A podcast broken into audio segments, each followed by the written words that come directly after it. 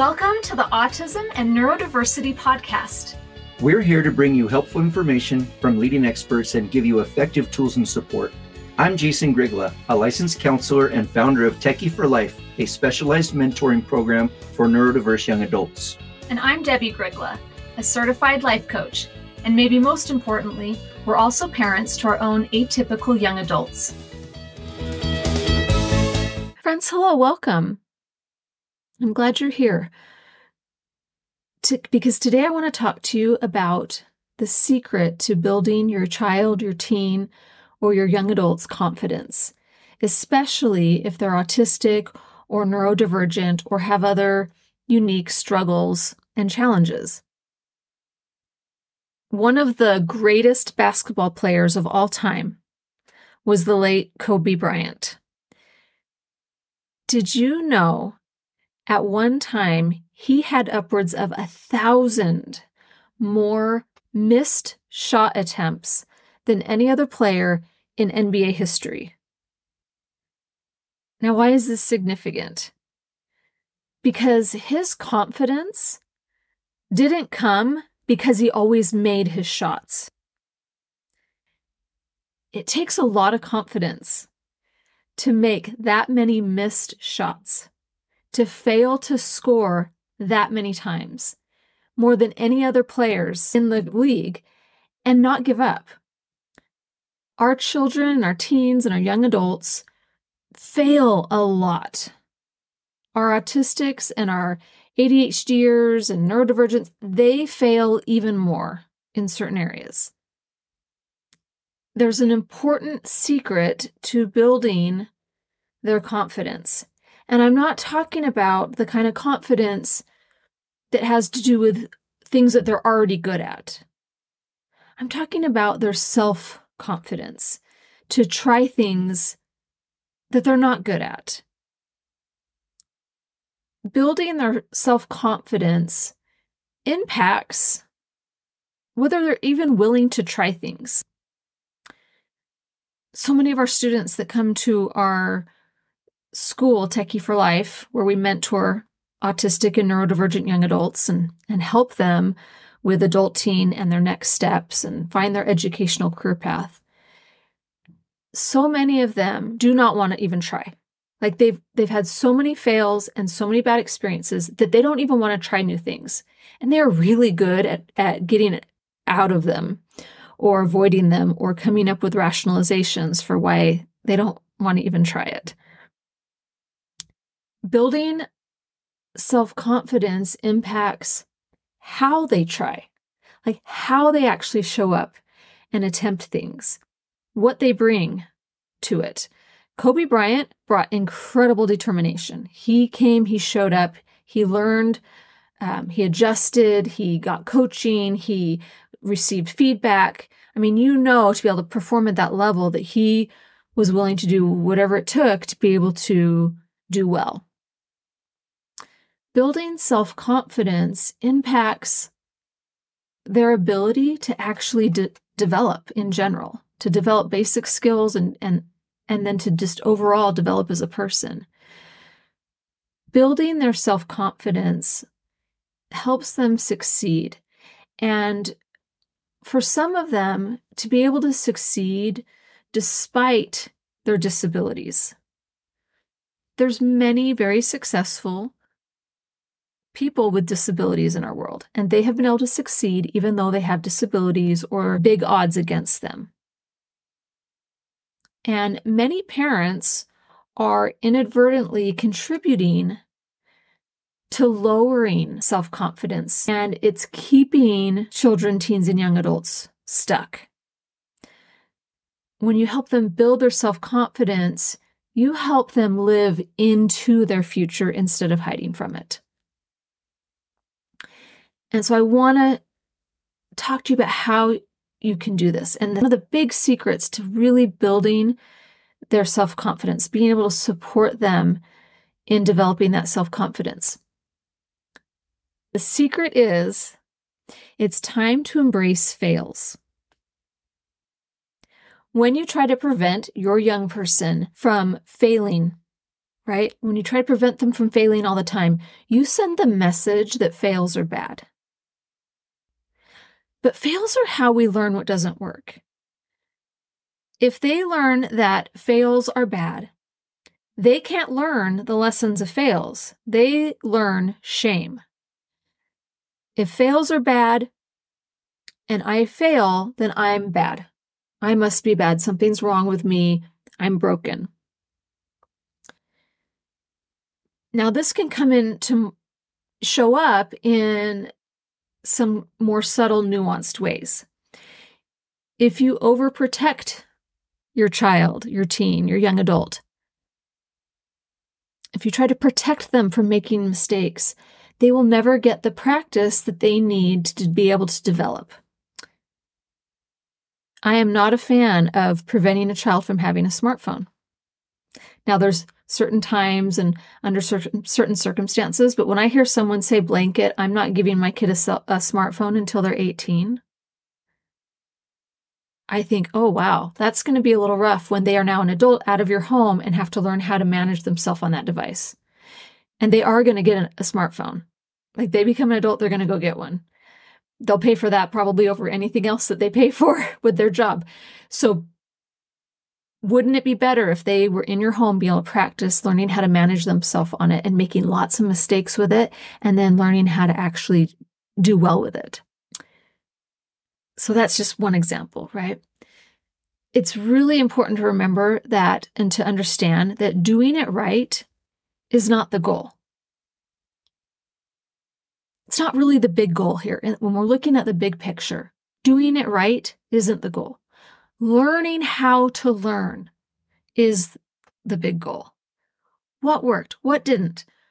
Kind of, we're talking like scientific method kind of stuff here how to how to be successful is learning how to do the process, which means lots and lots of fails, lots and lots of experimenting and trying different things.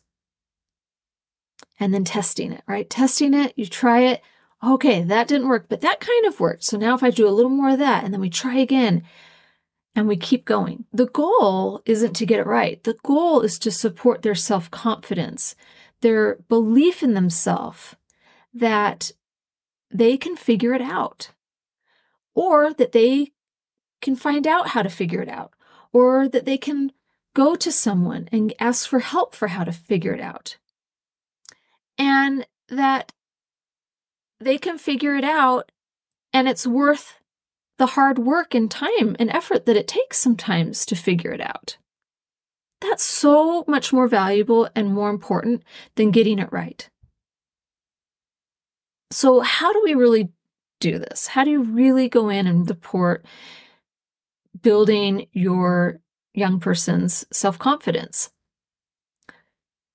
There, there's some key things that I think can really make a big difference that I want to offer to you that I have learned over the years. And I've made mistakes in all these areas. And have learned how quickly some of these things can make a big impact for your for your loved one.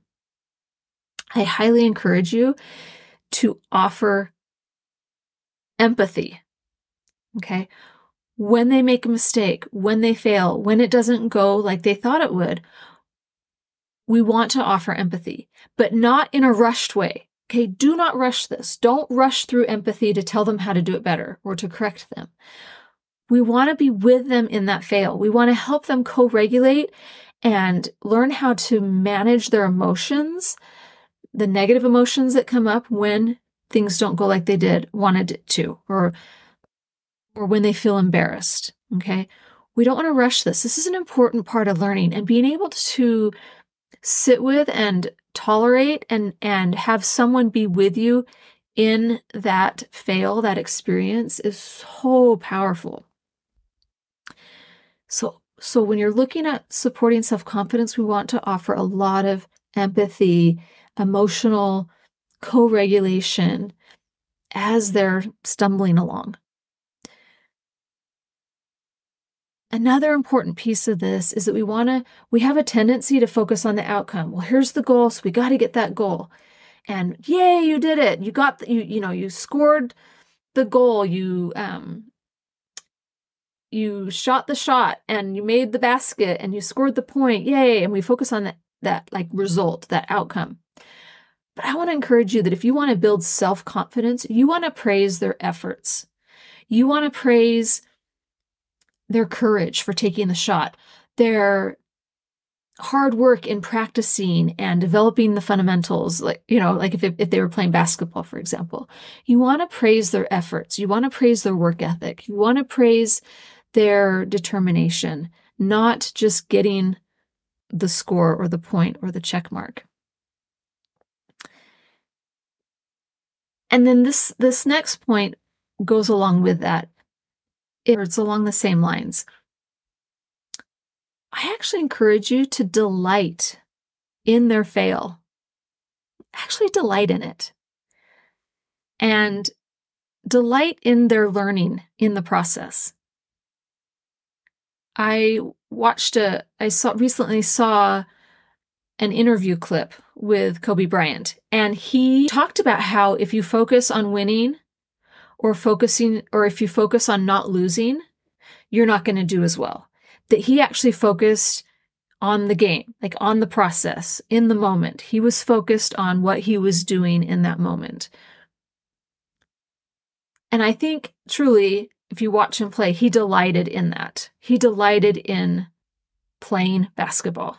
And it was not so much about winning or losing, it was about being capable and skilled at playing basketball. So we want to detach ourselves from the score. We want to detach ourselves from our child winning the game or getting the certain outcome or doing well on on their grades at school or whatever it might be and we want to delight in their process in the experience of what they're going through and doing we want to actually delight in their fails it can be really funny it can be entertaining it can be like wow oh my gosh i failed so bad at this and it's a way that we can actually connect to them. And when we share our fails and we delight in our fails, I tried to do this thing and I totally thought I could do it. And then I went to do it and I just was terrible at it. And and we laugh and we we laugh at how bad it was and then we connect over that right but i i went for it right and i'm i'm still valid i'm still a good person i'm still worthwhile even though i failed miserably at something if you've ever made pancakes, usually your first pour to make the first pancake of the batch comes out so terrible.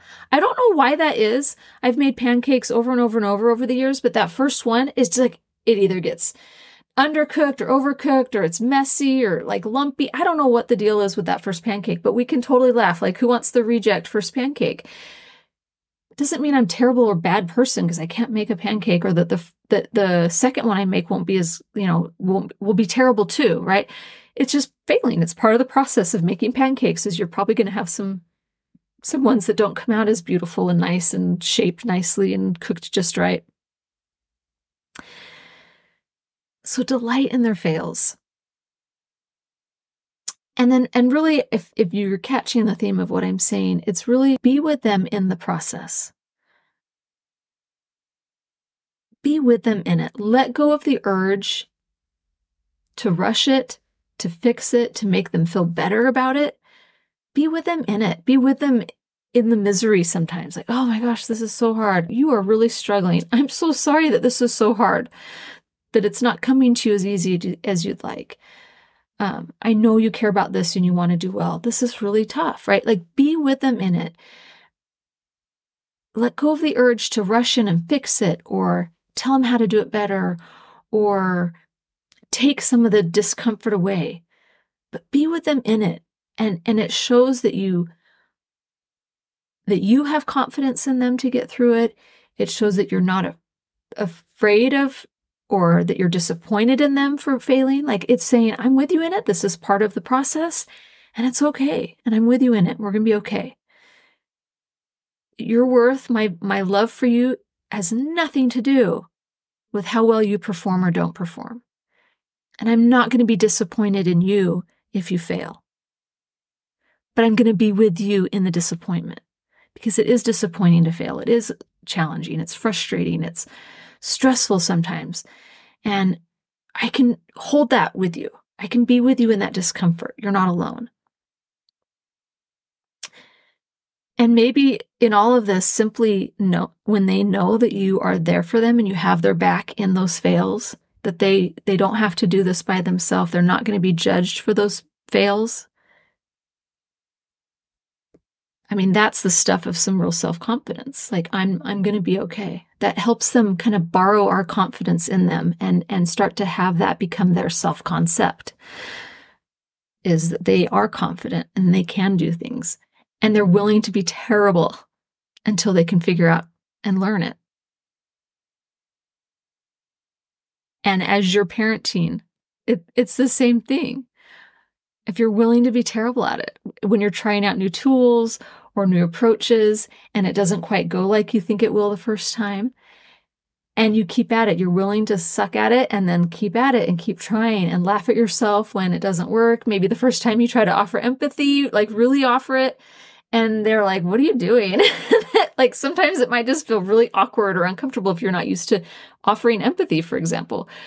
But uh, we as parents, if we're willing to suck it up, if we're willing to be terrible and fail at things, if we're willing to share our own fails with our kids and still love ourselves in those fails and not be afraid to share our fails and our insecurities with our kids, we are modeling self confidence and we're actually building our own self confidence in that process. So let's get out there and take some shots and miss a bunch and learn from them and do it with self confidence.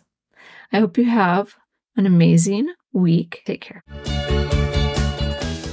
Thanks for joining us on this episode of Autism and Neurodiversity with Jason and Debbie. If you want to learn more about our work, come visit us at jasondebbie.com. That's J A S O N D E B B I E.com.